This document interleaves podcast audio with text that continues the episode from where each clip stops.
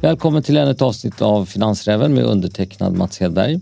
Idag har vi en eh, gammal kär gäst, Einar Pontén, som är VD för Lipum. Välkommen! Tack så mycket!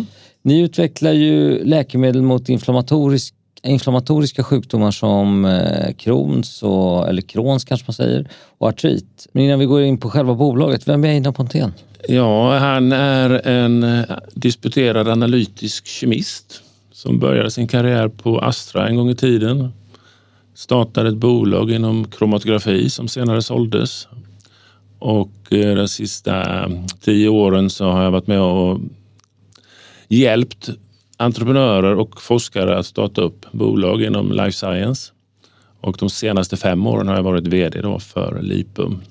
Så du har både en akademisk bakgrund och en kommersiell bakgrund, är det korrekt? Det kan man säga, ja. Äh, jo, det är klart att eh, när vi startade upp det här bolaget som hette Sequant inom kromatografi så var jag ju i uppstartsskedet så var jag ju forskaren som var med och gjorde synteser och såg till att vi fick fram något som vi kunde sälja och i slutet så var jag väl den som reste runt i världen och pratade om våra produkter. Och, så att eh, jag har gått hela vägen från, från labb till marknad. Det kan ju vara skönt att veta att som investerare att det inte bara är en, eh, en, en vit rock som jobbar utan även en affärsman. Det finns ingenting som gör investerare så nervösa så de ser att det bara är vita rockar. Men det, det ska ju vara en lämplig mix och jag tycker det har vi lyckats skapa i Lipum nu. Ja, då glider vi över till bolaget. Kan du berätta om, kort om historien? Ja, alltså den korta historien började för nu 45 år sedan någonting när professor Olle Hernell inledde sin forskning i, inom pediatrik, alltså näringsupptag hos spädbarn och bröst, från bröstmjölk. För då hittade han ett protein i bröstmjölken som då fungerade som ett enzym som spjälkade fetter och, och det, det, blev en, en, eh, en forskningsgärning kring det proteinet. Men långt senare så upptäckte de att det här proteinet även fanns i cirkulationen och när de började titta närmare på det så upptäckte de att proteinet faktiskt är inblandat i upprätthålla inflammatoriska tillstånd. Och i och med den upptäckten så startade han och eh, Susanne Linkvist och Lennart Lundberg Lipum 2010 och eh, i samband med det startade, så sökte de också patent på att eh, behandla just det här som du sa, reumatoid artrit, ledgångsreumatism, genom att blockera det här proteinet. För oss som inte är så kunniga då, vad kan man tänka sig att det här kan eh, lindra, bota eh, för sjukdomar? Kroniska inflammatoriska sjukdomar är ju ett väldigt vitt begrepp och inflammatoriska tillstånd är också det därför att eh, många av de stora folksjukdomarna som alltså hjärtinfarkt, diabetes, eh, stroke, eh, åderförkalkning, reumatism om vi nämner det, är, där är inflammatoriska processer inblandade. Men då när man mer definieras som de kroniska inflammatoriska sjukdomar, då, då tänker man ju närmast på reumatoid artrit, alltså ledgångsreumatism. Man tänker på ulcerös kolit eller Crohns sjukdom som är de inflammatoriska. Men det finns eh, en hel rad andra. Vi tar eh, eh, det som kallas för SLE, multipel skleros, spondylit av olika slag och så vidare. Så att det, det, det, det är ett väldigt vitt begrepp, men det gemensamma är ju att i de här där de kroniska inflammationerna har uppstått, det är ju alltså kroppen har ju initialt skapat en inflammation för att motverka skada. Och sen hänger sig den inflammationen och blir eh, bestående och då blir kroppens egna läkande me mekanism blir någonting som faktiskt skadar individen. Och det är ju då de här autoimmuna sjukdomarna. Du var ganska bred över sjukdomarna som ni ja. hoppas kunna hantera eller hjälpa ja. till att lösa eller man bota kanske man ska säga. Eh, men man kan inte boka allt på en gång. Har ni något fokusområde här? Alltså ett bolag som inom life science som vi, man genomgår ju väldigt många olika faser. Jag var inne på den här fasen de här första åren innan de ens hade startat bolaget. Där det var forskning på universitetet. Sen när väl bolaget är bildat så, så vill man ju verifiera sin idé. Man vill verifiera att det här proteinet faktiskt är viktigt och att blockerade är ett sätt att behandla kronisk inflammation. Och hur gör man? Hur visar man det? om man kommer från den infallsvinkeln att man har hittat ett nytt målprotein för behandling, då får man ju nästan titta och välja en sjukdom. Vilken sjukdom ska vi nu behandla när vi har en sån här briljant idé? Ja, det är klart att tittar man på sjukdomar där det finns ett stort medicinskt behov förstås. Men man tittar också på sjukdomar där det finns bra Eh, prekliniska modeller för att verifiera att det här eh, targetproteinet faktiskt har relevans och att det här kan fungera. Och det var ungefär så som de valde att göra i Lipum, forskarna, när de startade upp. dem. de tittade på just eh, reumatoid artrit. Där, där fanns ett väldigt stort medicinskt behov och en enorm marknad. Idag är ju den marknaden för RA cirka 240 miljarder globalt. Men mer specifikt så var det ju så att de kom från fältet pediatrik och de hade med egna ögon sett och erfarenhet av att barn som får reumatism hade ett väldigt stort medicinskt behov. Och eh, nu är inte det så väldigt många barn utan det är en sällsynt sjukdom. Men då såg man ju möjligheten att ja, men då är ju det en, en väldigt lämplig indikation att rikta in sig på för ett litet life science-bolag. Därför att det finns en möjlighet att få särläkemedelsstatus vilket kan ge då hjälp från myndigheterna eh, att komma igenom det kliniska programmet i framtiden och så ger det ju då extra år av exklusivitet på marknaden när det väl registreras. Eh, I USA är det upp till sju års marknadsexklusivitet.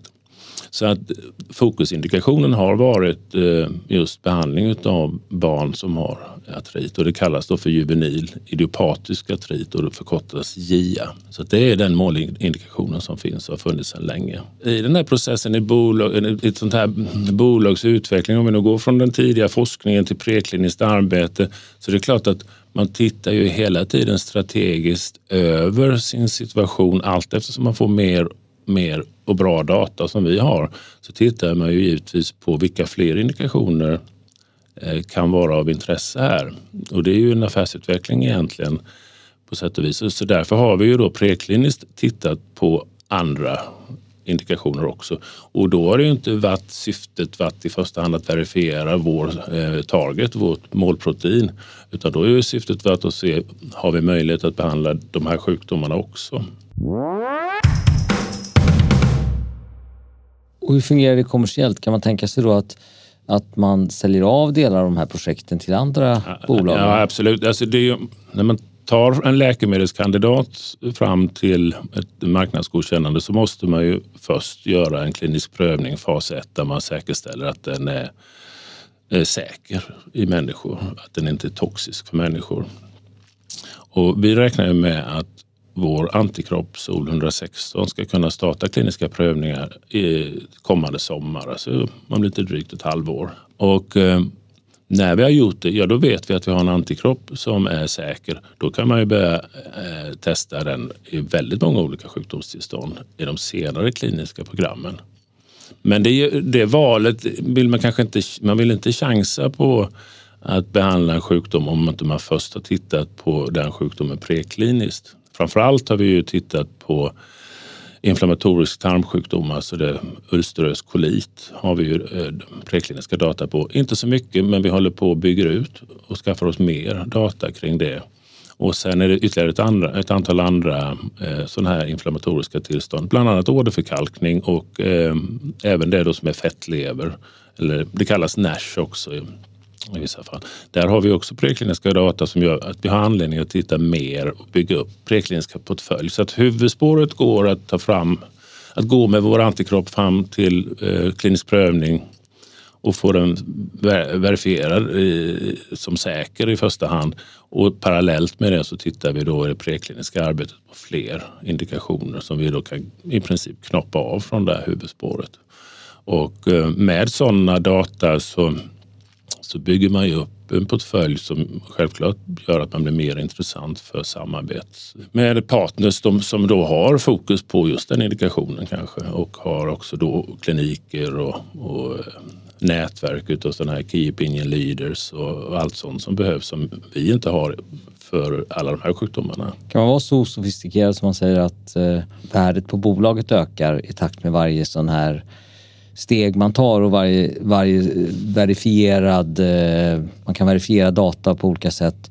så antar jag att eh, då ska man som investerare tänka att nu har marknaden eh, nu har marknaden och värdet på bolaget ökat. Det blir ju så att investerarna måste ju få veta om det också. Ja. och, och viss typ av utvecklingsarbete som man håller på med i det prekliniska fältet, det är ju sånt som man har som internt arbetsmaterial fram till den dagen som man kan på ett konkret sätt eh, kommunicerar. Till exempel genom en vetenskaplig artikel eller genom någon form av samarbete med någon. Eh, eller att man då planerar att starta en klinisk prövning. Det är klart.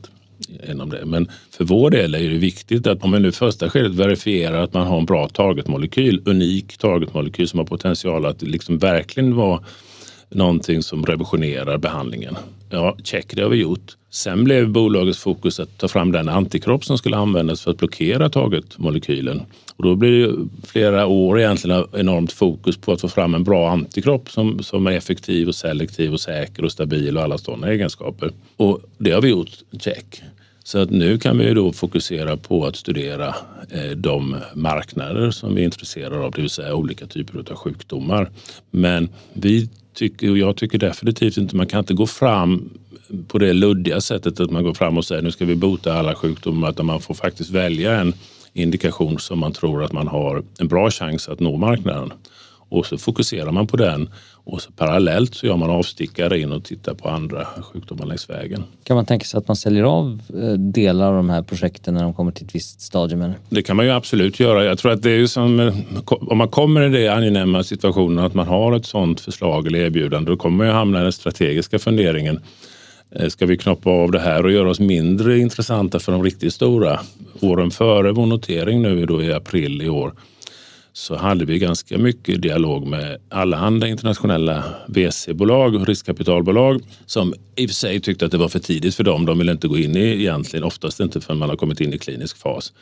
Men det som attraherar dem väldigt mycket det var just det här med att ha en helt unik target för ett revolutionerande nytt sätt att behandla det här, de här sjukdomarna samtidigt som man då kunde kanske få en hel palett av indikationer som man kunde licensiera ut till alla möjliga och det som bara det i sig blev en business. Att, att kanske inte ens själv ta fram det till marknaden utan man, man bara licensierar ut eh, eh framstegen så att säga. Så det, men det är ju ett strategiskt beslut i ett senare skede. Och hur ska man se på LIPA i det här fallet? Hur långt tar man ett sånt här bolag?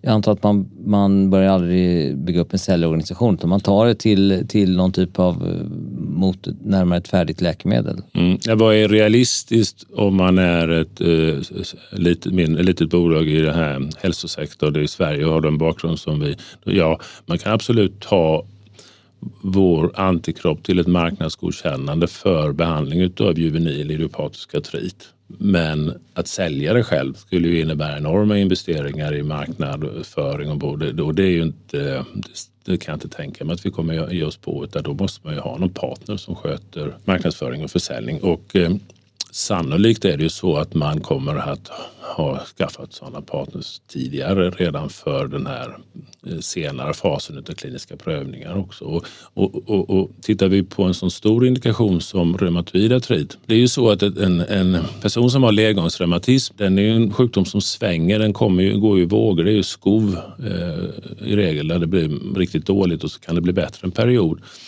Och, och den typen av sjukdom innebär att en klinisk prövning, alltså en fas 3-prövning, där man ska verkligen visa på klinisk effekt, den måste vara ganska lång så att man hinner med att få ett antal skov i den här eh, försökspersonens liv.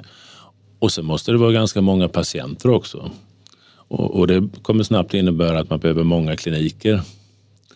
Och, och då ska man konkurrera om de patienterna i konkurrens med Big Pharma som, som redan har de här Key Opinion Leaders och klinikerna lite grann lindade runt sina fingrar.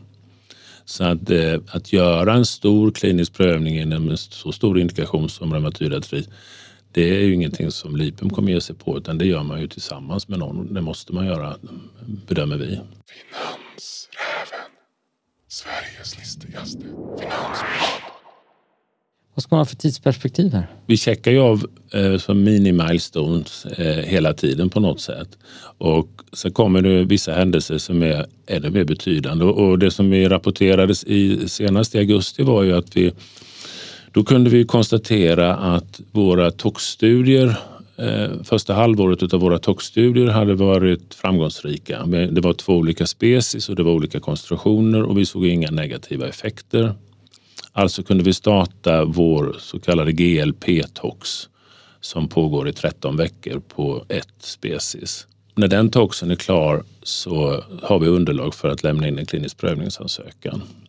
Så att det var ju lite milestone då att kunna starta den. Och i och med att vi då inte såg några problem i toxen, ja då kunde vi också trycka på knappen och starta eh, GMP-produktion utav vår antikropp SOL 116. Och GMP det står ju för Good Manufacturing Practice. Alltså det är ju då eh, regelverk där antikroppen framställs på ett sätt så att man får använda den i kliniska prövningar. Alltså kvalitetskontrollen, säkerheten i processen är sån att den kan användas på människa senare. Och en GMP-produktion är en väldigt dyr produktion. Den gör man inte förrän man vet att man har en produktionsmetod som man är säker på fungerar och att man vet att man kommer ha användning av produkten i kliniska prövningar i och med Toxdata sa att det här ser bra ut, ja, då, då tryckte vi på knappen och så startade vi det och det innebär att den produktionen pågår nu i 500 liter skala och vi kommer förhoppningsvis då få ut eh, så mycket antikropp så att vi kan köra kliniska prövningar i flera år framåt. Egentligen fram till vi startar lite större fas 2-studier. Vad är vi då i tiden? Ja, enligt den tidsplan som vi har så är ju fas 2 start 2024. Då har vi liksom hunnit utvärdera alla tidigare kliniska data och så en fas 2-studie då. Så att de här två eh, delstegen är ju oerhört viktiga därför att om man tittar på antikroppsutvecklingen så var ju den liksom riktade utvecklingen av vår antikropp den startade 2016 kan man säga. Det var liksom prospektiv utveckling innan och så 2016 tillsammans med SciLife Lab då i Uppsala Stockholm. Och sen avslutades ju den eh, utvecklingsarbetet och sen gick vi över i cellinje till utveckling och sen var det då produktionsutveckling och nu kröner vi det med att kunna producera då i 500 liter skala under GMP. Så att där har vi mängder av delmål och ett eh, väldigt stort mål har ju uppnåtts i och med att vi har det här igång nu. När Toxdata möts med eh, färdigtillverkad substans, ja då ska ju substansen givetvis eh, beredas också. Den ska formuleras så att den hamnar i en, i en vial som kan användas sen och injiceras under de här kliniska prövningarna.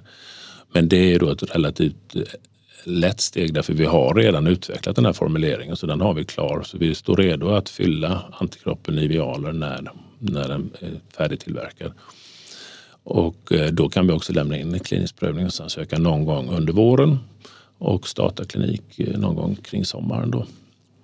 Vi betar av många små mål och så blir det stora mål på vägen. Och det, här, det får man väl säga att den, när man summerar alltihop så blir det ju det att man lämnar in en klinisk prövningsansökan är ju det som lite sammanfattar allt det arbetet. För då har man lämnat den fasen. Då är man inne i klinisk fas och då kan man ju börja titta på alla möjliga olika sjukdomar eh, för behandling egentligen baserat på prekliniska data. Och då har det hänt ganska mycket i värdet bolagets värde? Ja, absolut. Ja. Jag menar, det är ju, om vi tittar på eh, antikroppsläkemedel så är det så att eh, av världens tio mest säljande läkemedel så är fem antikroppsläkemedel. Och samtliga de fem är marknadsgodkända före 2015. Och världens mest säljande läkemedel, Humira, det fick sitt marknadsgodkännande 2002. Ja, hur ser det ut i framtiden då? Ja, mer än hälften av alla av FDA godkända antikroppsläkemedel är godkända efter 2015. Och i de allra flesta fall handlar det om cancer, olika cancerbehandlingar av olika slag. Sådana antikroppar som är kopior på gamla läkemedel, alltså biosimilar, som är riktade mot samma verkningsmekanism som de som redan som kommer ha samma begränsningar som de som redan finns i stort sett. Där finns det ju. Mm. Och där har det då sen FDA började godkänna eh, sådana här så kallade biosimilar det var 2015, så har faktiskt den andelen av nya läkemedel ökat ganska mycket. Och det är ju alltså, biosimilar är ju, eh, när det gäller just det här med Humira som är ett anti-TNF-antikropp som, som eh, världens mest säljande, 20 miljarder dollar årligen. Där är det fyra stycken biosimilar som har introducerats. Och det är ju alltså inte identiska antikroppar utan de ska ha samma funktion eh, som Humira. Men det innebär ju också att de har samma brister.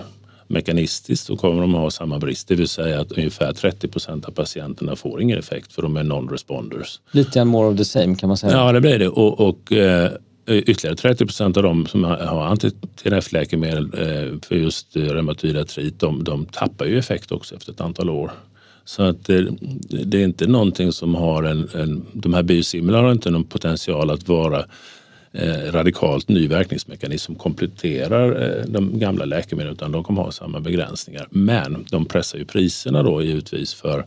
Så nu är det ju så att det visat sig att de pressar inte priserna så mycket som man trodde de skulle göra därför att läkarvetenskapen är rätt så eh, konservativ och man är inte så benägen att byta till sådana här biosimilars men, men med tiden så kommer de Eh, bli så. Kopplar man det här med att de här fem av de tio mest säljande läkemedlen i världen är antikroppsläkemedel och alla de har fått marknadsgodkännande före 2015. Och det är ju det man ser inom eh, just anti-TNF, antikroppar, är ju att patenten går ut, det kommer biosimilar.